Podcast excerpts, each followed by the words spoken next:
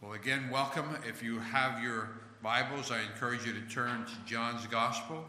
We're in John chapter one. We started last week, and we're looking at a, a familiar passage starting at verse nine. We'll read nine through eighteen in a moment because it really does have a different picture of what happened on that wonderful night when our Savior was born. I don't know about you, but Christmas to me is a time of reminiscing, of, of yes, being with families that we can't be with as much, we still can connect with. But I remember Christmases in the past being a time of kind of getting caught up with each other, of storytelling, of, of telling each other what's been going on in life. And I really enjoyed just to hear those stories. And I also enjoyed telling stories. Like, I wish I could tell you now, even the story of when what happened when I had my first car accident in college, coming home during a snow-filled t- storm from western New York. What, how crazy, but how providential God was in that. Or a time, another story, when, when God provided exactly what my family needed financially, when we were in a desperate time during seminary, not sure we were going to make it the next semester, how God miraculously did a great work. Yes, I was a personal witness to some very significant things that happened in different seasons of my life. I can fill you in on the details later, but they, they have been and continue to be a lasting effect on my life and on my ministry. The stories I could tell you of the things that I went through, what God did. You know, there really is something special and I think appealing about hearing firsthand reports of real live events in someone's life. It's not just storytelling of imaginary happenings, but it's actual things that occurred in someone's life. That's why I love reading historical biographies. They're, they're just kind of fun to read because they really, they're giving firsthand experiences. Whether it's the, the biography of John Adams or Harry Truman or the epic series of the Civil War by Ken Burns. There's a fascination, isn't there, and a, and a credibility in, in tracing the lives of people who were witnesses to significant happenings and to hearing firsthand, this was what it was like. This is what people did and what they went through. I was there. That's why the Bible is so important. So let's read that section now as part of the witness. Verses nine through eighteen of John's Gospel, chapter one. The true light, which gives light to everyone, was coming into the world. He was in the world, and the world was made through him, yet the world did not know him. He came to his own, and his own people did not receive him. But to all who did receive him, who believed in his name, he gave the right to become children of God, who were born not of blood, nor of the will of the flesh, nor of the will of man, but of God. And the Word became flesh and dwelt among us, and we have seen his glory, glory as of the only Son from the Father, full of grace and truth. John bore witness about him and cried out, "This was he of whom I said, he who comes after me ranks before me, because he was before me." For from his fullness we all have all received grace upon grace. For the law was given through Moses, grace and truth came through Jesus Christ. No one has ever seen God, the only God, who is at the Father's side. He has made him known. Again, friends, important things to think about this Christmas season, but nothing more important than to realize that truly, love came down at Christmas time, and it came down for you and for me, and you can take John's word for it. I think the overall purpose of the Bible, in many ways, think about it, the overall purpose of the Bible is to provide a credible and historic witness to God. You know, in a world where there are so many voices, and so much darkness, there seems to be an equal level of confusion and even despair, doesn't there? Who exactly is God? And how does he fit into this chaotic world, this broken world? But even more than that, how does God fit into my world? How can I understand who he is, how he fits into my world? Friends, the Bible is filled not just with information, please see that, but it's filled with numerous historical accounts of people and their encounter with God. From Genesis to Revelation, there is one story after another of someone who has met God, and they are giving witness or testimony to how he or she was affected. The Bible really is a biography of God working in people's lives. And the Christmas story in particular, it's filled with witnesses who attest to what happened and what they experienced. Whether it was shepherds in the field or, or a young unmarried couple about to give birth or, or wise men showing up to offer gifts. Think about it. There were eyewitnesses to this most significant event right here written down for you and me. Yes, the Bible, the Bible is a perpetual witness to God. But I would suggest the Gospels in particular are a continuing testimony to the person and work of Jesus. The pattern is set even at his birth, isn't it?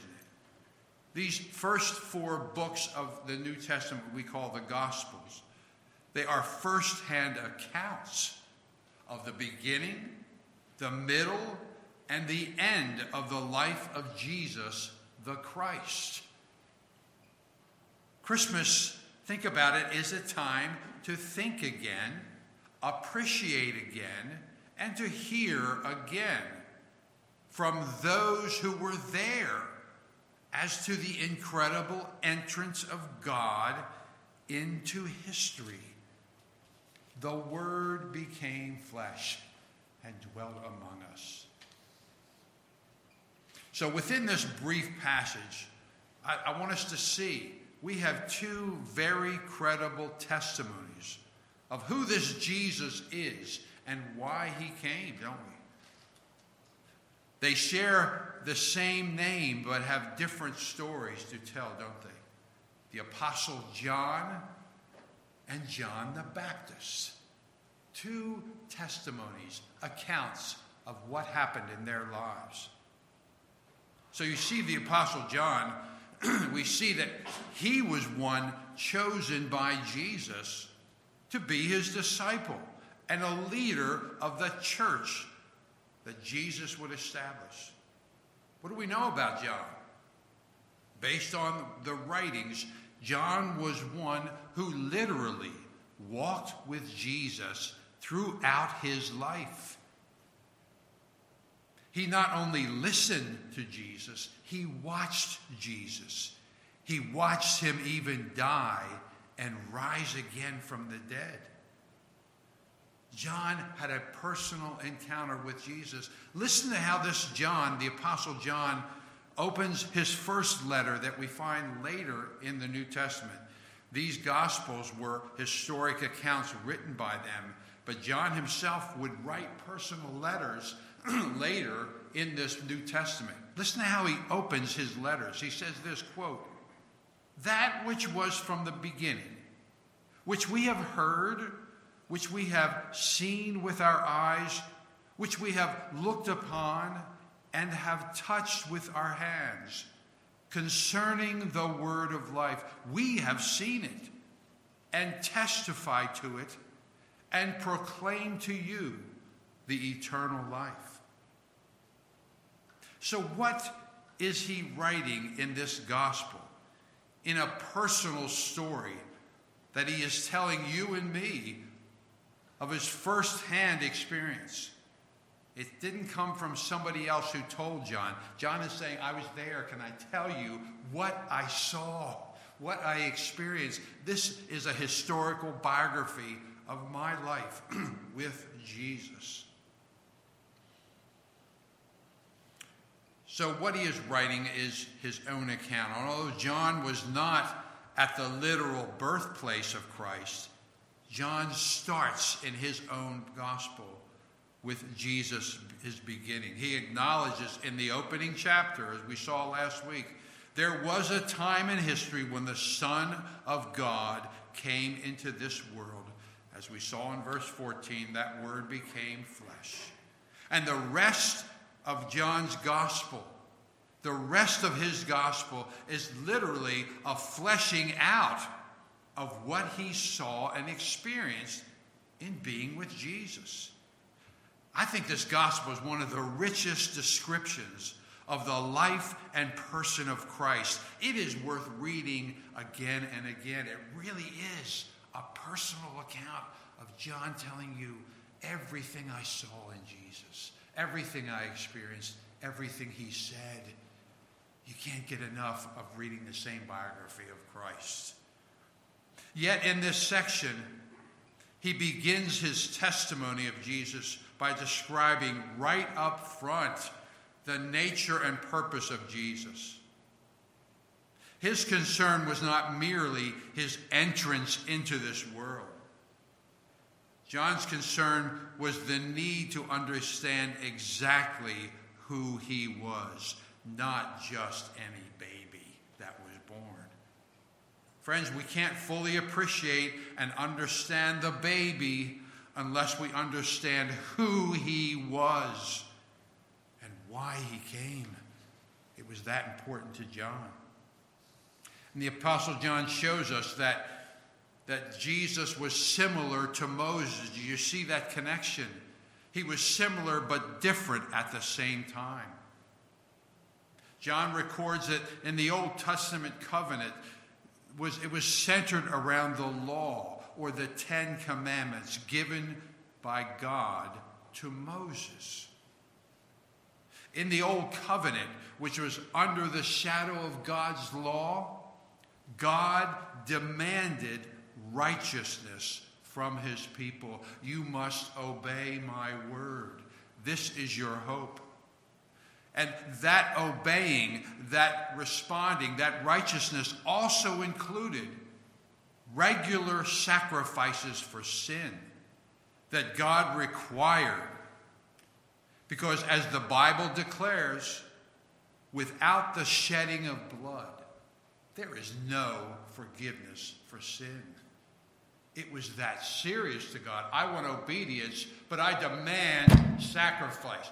I demand death, blood. Someone, something has to die to cover sin. But now John, you see what he's doing? Now John, he wants the reader to understand that with this birth and this life of Jesus, the Old Testament covenant has been fulfilled.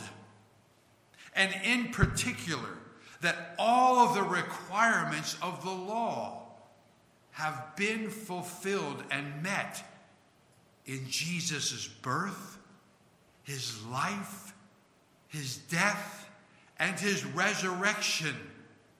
Everything has been completed in the life of this baby who would grow up to do a great work, a complete obedience and fulfillment of everything God required. And why did God do that?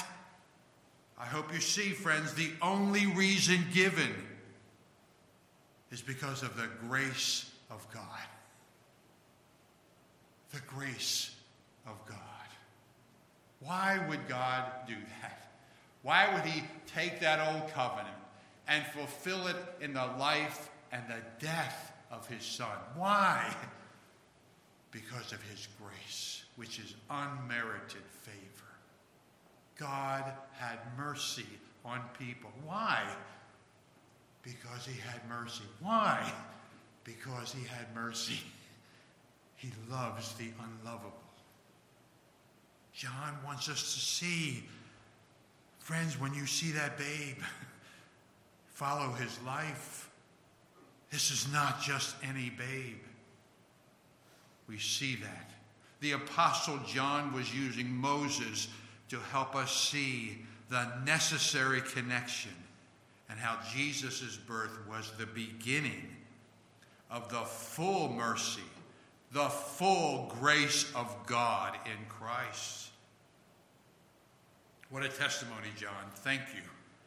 But friends, we still see another eyewitness in another John, John the Baptist, that baptizer. This cousin of Jesus, he was to be a prophetic voice and another witness to the entry of the Savior.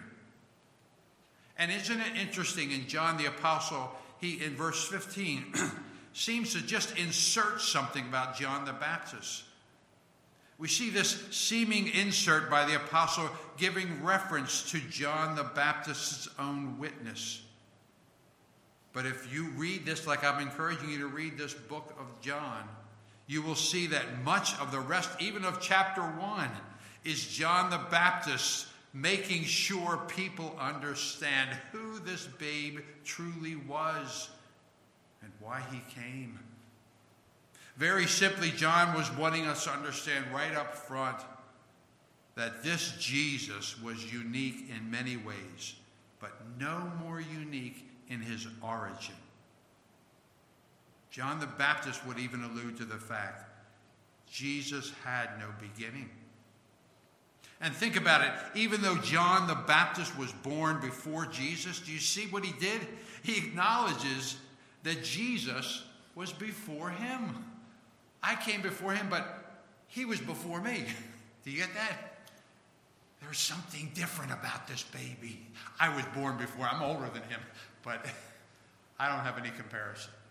He was before me. Jesus didn't begin his life at his birth, like you and me. Jesus always was.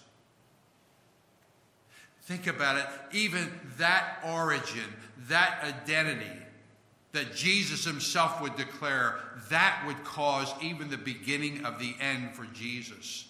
Because later on in this book, in chapter eight, as he was confronted by the Pharisees, as they were challenging his authority and who he was, do you remember when he explained his superiority even over Abraham, when he said, what? My friends, before Abraham was, I am.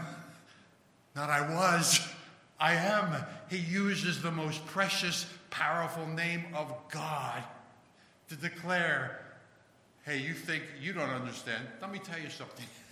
Before the great father Abraham was, I am.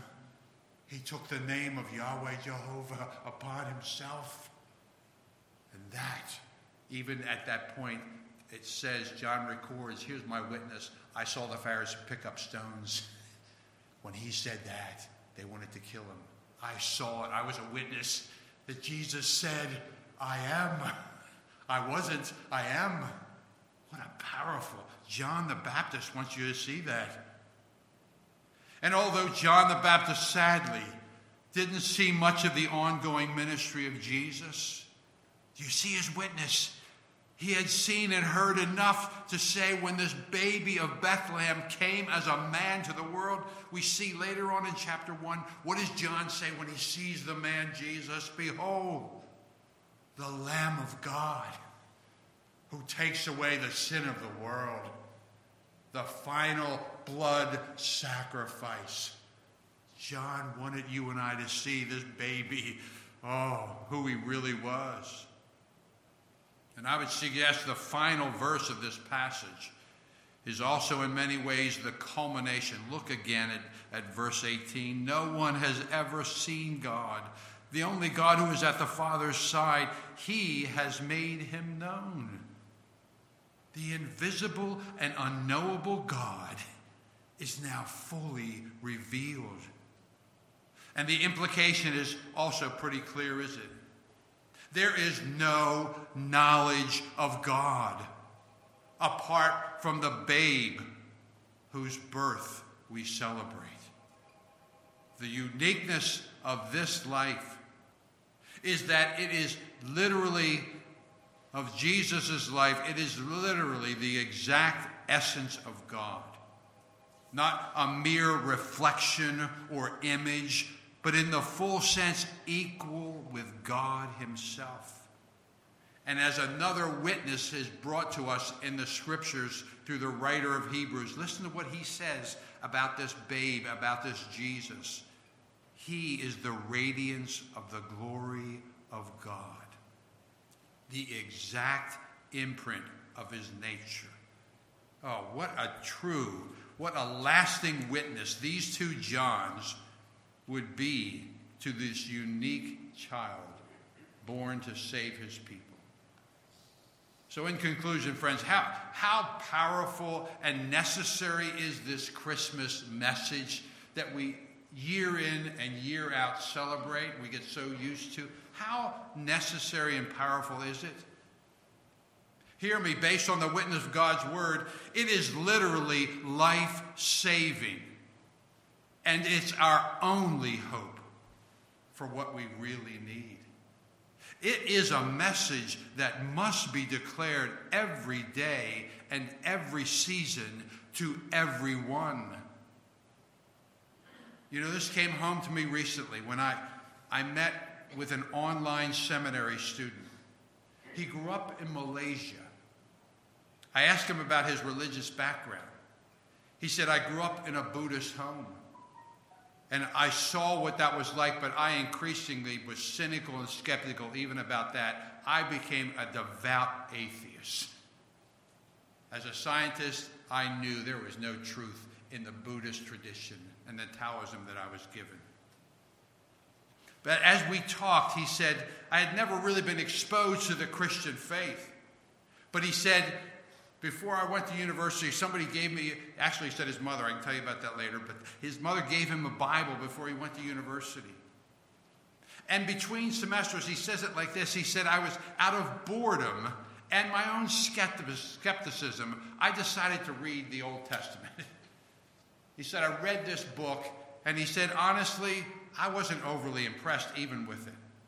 But he said, I found this, I, I found this, I, I concluded that If, if this was true, and if this God was real, then I myself am in real trouble.